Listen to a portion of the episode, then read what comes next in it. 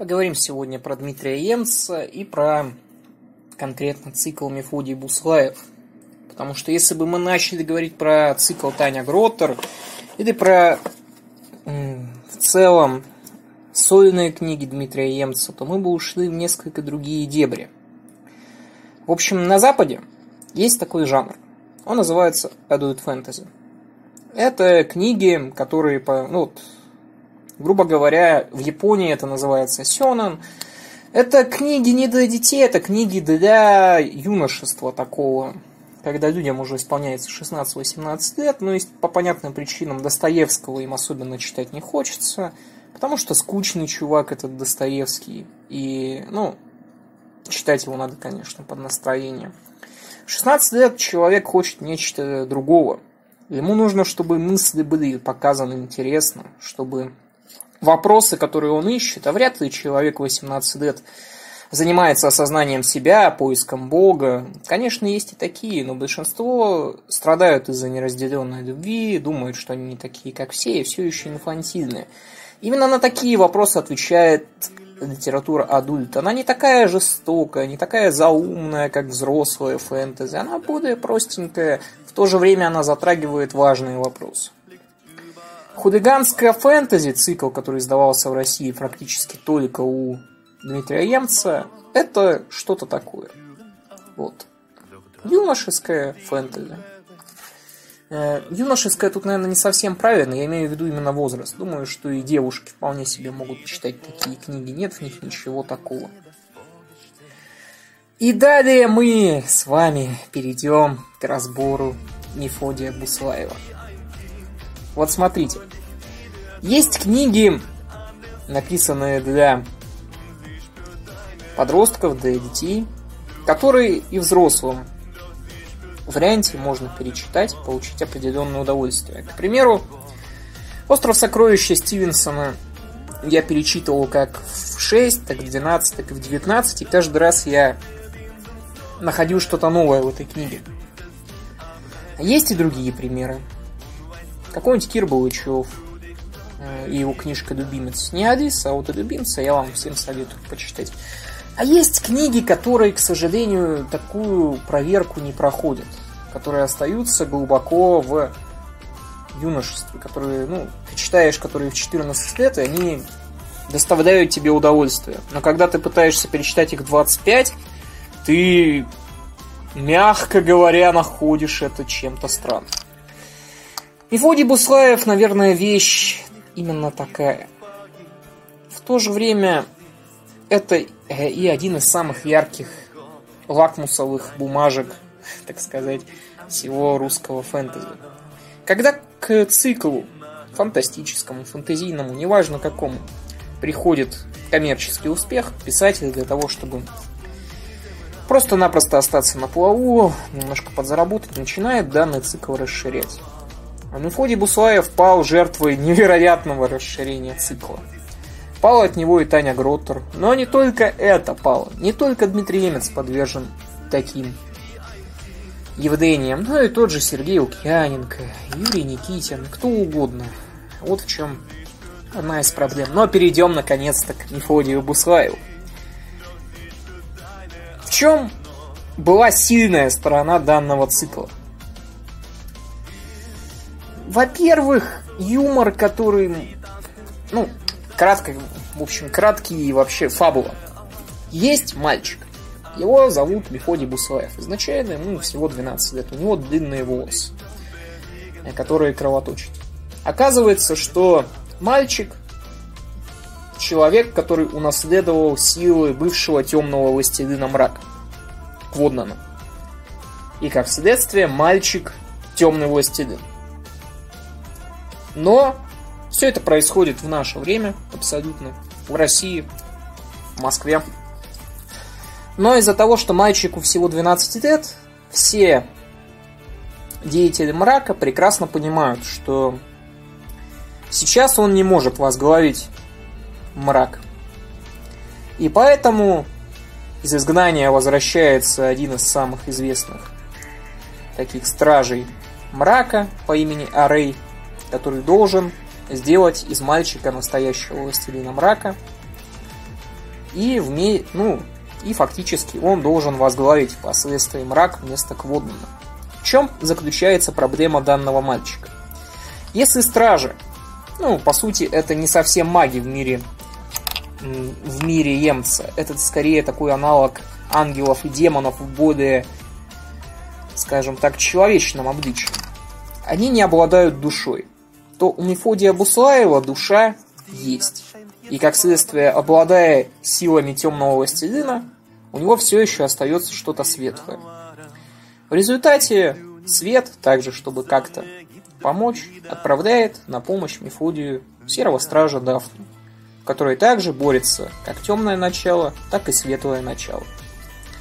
По сути, все книги Мефодия Буслаева, большинство, хорошо, не все, это рассказ о том, как Мефодий Буслаев балансирует между тьмой и светом, как он пытается выбрать.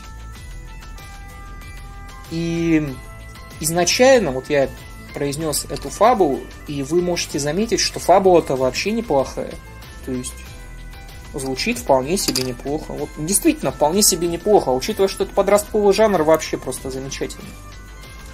Персонажи в книгах прекрасные, прописаны очень хорошо. Я имею в виду пока первые книги. Первые четыре выносим за скобки сразу же. А, они хорошие. Так вот, Каждый из этих персонажей, он, во-первых, не пафосен. То есть, когда мы говорим про Рея, тут абсолютно... Ну, это лучший мечник мрака, но в то же время он абсолютно насмешлив. Он дразнит Мефодия, называя его Симоном, тьфу, сеньором Помидором. И в целом никакого-то безумного пафоса в Мефодии и Буслаеве никогда и не было. Дмитрий Емец, он как бы балансирует между пафосом и такой житейской постоянной темой, потому что у него постоянно повелитель мрака живет в каком-нибудь общежитии, э, на лавочке колбасу с газетки кушает, и в целом ведет себя не совсем как повелитель мрака. Многие из этих концептов, они действительно, в общем, на самом деле в этих книгах действительно много концептов. Э, не только тот, те, которые я перечислил. Допустим, та идея о том, что мрак уже давным-давно не хочет войны со светом, и что у них все давно построено. И вот этот э, Лигул, который абсолютно не хочет пускать Мефодия к власти, он как бы, ему ведь и не нужен к водным более. Мрак засиделся просто-напросто, вот и все. Это тоже прикольная идея. Э, в Мефодии Буславе было крайне много прикольных идей. А, Наверное, самую главную и, к сожалению, самую, самую не раскрывшуюся, а, ее озвучивает Арей, когда он говорит о том, что Дафна заставляет, ну, вместе с Мефодием кормит бездомных собачек, и Арей произносит важную фразу о том, что ты думаешь, что сентиментальность позволит повернуть его к свету, но это все бред. Рано или поздно он пойдет во тьму. Это прикольный концепт, но, Мифо... но Дмитрий Емец пошел по совершенно другому пути. Первые книги все намекает на... Как объяснить? Дафна пытается, грубо говоря, вывести Мефодия к свету. Но в то же время у нас остается очень странное ощущение того, что вот эта вот тьма, которая не является по сути плохой. Потому что и Арей, и Удита, они не являются злыми в общем понимании. Они негодяи. Они используют чужие души. У них есть Дарфи. Но в то же время это очень обаятельные негодяи. И Арей, он благороден, безусловно. В этом нет никакого... И это интересный ход в том плане, что долгое время Емец сам как будто бы не знает, куда пойдет этот цикл. Станет ли Мефодий в конце концов темным властелином, или он вернется к свету. Эх, но со временем появляется все все становится несколько хуже. Э, возможно, это из-за того, что я стал взрослее. То есть я вырос с этим циклом. И последние книги, когда я читал последнюю книгу, мне было уже 22 года. В прошлом году был, нет, 21 год. Позапрошлом году было. И, ну, конечно, я уже не мог воспринимать данных персонажей. Но в то же время я уже давно-давно чувствовал, что что-то не так. Что то, что происходит, оно абсолютно не... В общем, Вот то, что было круто, та вещь, которая мне нравилась изначально, э, система, которая бытовухи, которая не давала скатиться Мефодию в пафос, пафос ушел вообще. То есть с какого-то момента Мефодий Буслаев перестает вести себя как повелитель мрака. А мрак в нем также абсолютно не заинтересован. Он живет в каком-то общежитии, чуть ли не бомжует, нигде не работает. Ну, то есть, все, мягко говоря, несколько выходит из-под контроля. А другие сюжетные линии также начинают выходить из-под контроля. Валькирия Ирка, которая долгое время действительно была, наверное, одним из самых таких интересных персонажей, она начинает, ну, ее любовные переплетения с некромагом Матвеем Багровым начинают раздражать в какой-то момент, так же, как и бесконечный быт Валькирий. А, а Рэй в какой-то момент также начинает вести себя невероятно странно, но самое страшное, чем дальше идет этот цикл, тем дальше Дмитрий Емец начинает проваливаться в просто в лоровые глубины, которые не нужно было объяснять. К примеру, в одной из книг неожиданно оказывается, что все-таки Арей и все Стражи Мрака это бывшие Стражи Сви, то есть то бишь ангелы, грубо говоря, которые отрубили себе крылья и предали человечество вместе с Кводнаном, а Кводнан это аналог дьявола. Нахера это сделано? Это ретроспективный вариант. Он, то есть Дмитрий Емец мне это объясняет уже в 15 книге. я, за 14 книг до этого э, сам себе неплохо все составил. Я примерно понимаю, что происходит. То есть я уже себе придумал. Мне не надо объяснять про то, как Кводнан э, в моем мире, в моем мирке, Арей и без крыльев был достаточно крутой. Но зачем? Я не понимаю. Опять же, в 15 же книге неожиданно оказывается, что у нескольких стражей темнеют перья, а не только у Дафны. И это тоже дичь, потому что почему тогда не отправить было другого стража, а не Дафну? А, в общем, это такие... Емец начал проваливаться в этот конвейер, и он проваливался в него все глубже и глубже. А, наверное, ключевым моментом цикла, я действительно так считаю, это уход Мефодия от Арея и отказ его от Дарха, отказ его от повелителя, от сущности повелителя. Некоторые удочки, которые вообще были распутывались емцы, ружья, он о них просто забывает чеховский. К примеру, в первой книге основным мотивом является забрать силу из некоего саркофага. В следующих 15 книгах она не появляется вообще ни разу. Ни разу! Это такая дичь, если вдуматься. А зачем нам тогда вообще было это нужно? Зачем? Сила Кводнана фигурирует постоянно, но сила саркофага не фигурирует никогда. Э, как только Мефодий отказывается от Дарха, тут надо было либо уже заканчивать цикл, но Дмитрий Емец его продолжил. Дальше было еще книг 10, наверное. И все они уже были, мягко говоря, не нужны. Все это строилось вокруг очень странных поползновений. Вот у Арея появляется дочь. А как тупо был выведен из книги персонаж дочери Арея. Как тупо-то! Ой, господи, если вы это не читали, то вот просто спо... вот я сейчас дико спойлерну, вот я, ну это так тупо. В общем, какой-то из комиссионеров э, в общем, дочь Арея погибла на Второй мировой войне во время битвы за Москву, потому что она разбила крылья Корделя и перенеслась в 41 год, потому что из-за происков мрака День Победы был теперь до три дня позже. Это бред. это бред. Я даже, я даже объяснять не буду, почему. Это бред. Это настолько не читалось из изначального фэнтези, которым это все было. А, сущность Мефодия Буслаева с каждой книгой становится все более плохой. И это мы не видим никакого развития. Мефодий Буслаев как не умел ничего в 12 лет, так он ничего не умеет и в 20. И в этом огромный минус. С одной стороны, нам Емец прямо говорит, что Арей не самый лучший учитель. Что в каком-то смысле Легу, когда э, дал Мефодию именно Арея, подложил ему свинью вполне себе специально.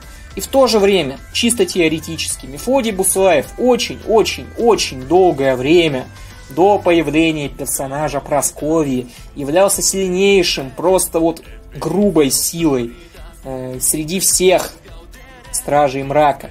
Но постоянно происходила какая-то херня, когда его рядовой страж мрака из канцелярии мечом искал его без особого труда, когда его четвертый мяч мрака без проблем херачил на дуэды. И это продолжалось раз за разом, и мы не видели никакого развития. Он не умел ничего, и это не воспринималось как, к примеру, вот, допустим, есть э, Гарри Поттер, дебильный, ну, вот, я проведу дебильный пример, абсолютно не похожий между Мефодием и Гарри Поттером. Мы не можем сказать, что Гарри Поттер становится э, волшебником уровнем Дамблдора после седьмой книги. Потому что это неправда. Он не является выдающимся волшебником. Но в то же время сказать, что вот он не умел ничего, что Гарри ничего не умел, мы не можем, потому что он умел ставить определенные заклинания. Когда Гермиона плакала по Рону, именно он их породил. Э, то есть, и все равно, Гарри Поттер был умелым магом, и ты тут никуда не уйдешь. Я не чувствую, что Мефодий Буслаев стал хотя бы кем-то. И дальнейшие сюжетные повороты становились все, идио... все более идиотскими. Э, появление чувака на страусе, Чувак на страусе, бляха-муха. А нахера он был нужен? И учитывая, что чувак на страусе-то прописан, ну, не так и плохо на самом деле, его брательник. Но, тем не менее, особо он не нужен. А, Просковья, ну, она также вроде есть, вроде нет все равно Емец пишет достаточно талантливо, и когда ты читаешь это, тебе в целом-то интересно, что происходит с персонажами, но с определенного момента ты чувствуешь какую-то натянутость, чувствуешь необязательность событий, ты не чувствуешь за тем, что происходит судьбы всего мира.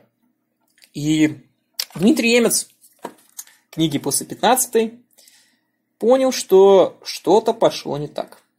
И он начал выпиливать персонажа. Ну, why not? Э, выпилил Арея, первого меча мрака. Его, кстати, убил Мефодий Буслаев. Потом он э, выпилил несколько... Ну, до этого он уже выпиливал несколько валькирий. Ну и вишенка на торте. Мой любимый сюжетный поворот. То, чего я обожаю больше всего. Э, Дмитрий Емец выпилил имя Фотия. То есть, чувака, который вообще был целью данного цикла. Его выпилил четвертый меч мрака, хотя до этого Мефодий зарубил первого меча мрака, хотя Рэй ему поддался. Ну, бог бы с ним. Э, и после этого человек, у которого были все силы Кводнана, стал стражем света. И на самом деле, это для меня определенная роспись, к сожалению, в том, что цикл вышел из-под контроля Дмитрия Емца. Он, ну, вот после определенного момента он им не управлял как будто. Он вот думал, как было бы интересно. Безусловно, видно, что за всем этим так или иначе лежит определенное старание, но он словно бы не управляет им вообще. К примеру, Мефодий Буслаев умирает, а его матери, его дяде так насрать. Их не упоминают вообще в этой книге. Вот им похер, им похер, что их-то, что и батя его тоже похер, всем похер, что сын отъехал, всем так насрать, их как будто просто нет, а потому что Дмитрий Немец просто на некоторое время из-за обиды персонажей забыл про такого колоритного парня, как Эдди Хаврон, хотя Эдди Хаврон охрененный персонаж, вот в чем проблема, и в целом это разросшийся цирк цикла она все душит и душит, душит и душит. Э, казалось бы, в последней книге, когда происходит битва Валькирии и Черной Дюжины, наконец-то мы видим, опять же, от, ну, отъезжает несколько важных персонажей. Но это опять не идет никуда, потому что Емец ведет пять новых. И, в общем, на самом деле, Мефодий Бусаев это объект некоторой боли. Как вы заметили, ни об одной книге, э, кроме этого, даже про Юрия Никитина я так эмоционально не говорил. Опять же, потому что в каком-то смысле я пережил много лет с персонажами Мефодия Буслаева и с Дмитрием Емцем. Я скажу больше, книга «Вселенский неудачник» Дмитрия Емца невероятная. Я советую читать ее каждому. Она очень классная. Но она не относится к Мефодию Буслаеву. Первые четыре книги про Мефодия Буслаева, может даже пять, может даже больше, они неплохие, они даже хорошие. Наверное, до первого Эйдоса все это читаемо. Но после первого Эйдоса происходит то, что не должно было произойти. Э, Мефодий Буслаев становится сначала бомжом, ну, прямо-таки говоря, потом идиотом, он ничего не умеет абсолютно, персонажи начинают бесить, вести себя как-то странно. Юмор Емца, кстати, воспринимается нормально в 12 лет, но уже в 20 он воспринимается как-то странно. Там такие словечки, как э, там, про Мефодия Бусаева выходили там целые книги, которые назывались «Словарь прикольных фразочек». И там фразочки типа «ты жертва нетрезвой акушерки», прочие приколы. Ну, в 12 лет это реально смотрится прикольно. Вот, конечно, в 20 так смотришь уже и такой, типа, нет, кринжеватенько немножко. Но это тоже не страшно. В общем, короче, я считаю, что если вы подросток, если вам до 18 лет, или если вы хотите почитать что-нибудь просто не напряжное, но интересное, действительно, я советую вам первые книжки 4 почитать. Вы получите определенное удовольствие. Оно действительно будет. Там есть классный момент. Вот, правда. Там неплохие сцены боевые, действительно, для такого фэнтези. Э, там неплохие персонажи, они не пафосные, они хорошие. И все равно здоровый пафос в этих книгах есть. И про жертвы там есть, и про многое другое. Но в то же время, в то же время, если вы углубитесь глубоко в этот цикл, то вы сможете разделить всю мою боль. Потому что со временем этот цикл выходит из-под контроля. Абсолютно. Появление чуваков со страусами, Прасковьи, э, нет слов. Нет слов просто. Появление кого то кого, не знаю, дочери Ары, кого там только нет, господи. И даже скучаешь по первым книгам, когда Мефодий был еще не глупым каким-то, когда он был еще просто перспективным, потому что претензий к 12-летнему Мефодию, который ни хера не умеет, их, ну, не может быть много. Ты понимаешь, что Мефодий, он такой, ну, маленький еще. Когда Мефодию становится 20 лет, он все еще ничего не умеет, ты уже так смотришь на него с э, некоторым непониманием. Потому что я, опять же, силы Кводмана, силы саркофага, он в, априори сильнее той же самой Прасковьи, которая просто всех херачит в хвост и в грил. Сильнее чувака со страусом. Но это настолько не видно. Какой-нибудь даже Багров. А, Причем вот попытки Емца уйти в ожесточение персонажа, они были несколько раз. Допустим, Мефодий становится реально злым в книге «Месть» Валькирии, по-моему, когда он как раз дерется с Багровым. Именно дерется. И меч его, там есть момент, когда их мечи сталкиваются, меч Древнира обивая вот так вот, как сказать, он отлетает меч Багрова и вонзается тому в сердце. И Мефодий, чувствуя, что он убил человека, он становится более брутальным. Он уже идет, и он чувствует холод в своей душе. Он чувствует, что, ну, в принципе, все, подливать. И он, в принципе-то, идет спасать свою женщину. То есть он... И опять же, его вполне себе можно понять. Но, естественно, все заканчивается хэппи-эндом, потому что оказывается, что у Багрова каменное сердце. Опа. Как вам такое? Э, попытки заточения вот именно озлобления какого-то Мефодия, они не происходят. Но что самое плохое, и к свету он приходит очень спонтанно и непонятно почему. И это тоже плохо, потому что если уж Дмитрий Емец решил не вести Мефодия Бусуаева к тьме, то он и не смог довести его к свету адекватно. То, как он пришел к свету, это полный дебилизм, понимаете? Его просто грохнули на дуэли. Все. Я не могу сказать, что... Не, если все чуваки, которые живут в общежитиях, как бы биологов, они становятся потом ангелами, то я не знаю, по-моему, не особенно здорово на небесах. Простите меня за эту дурную шутку. А, вот.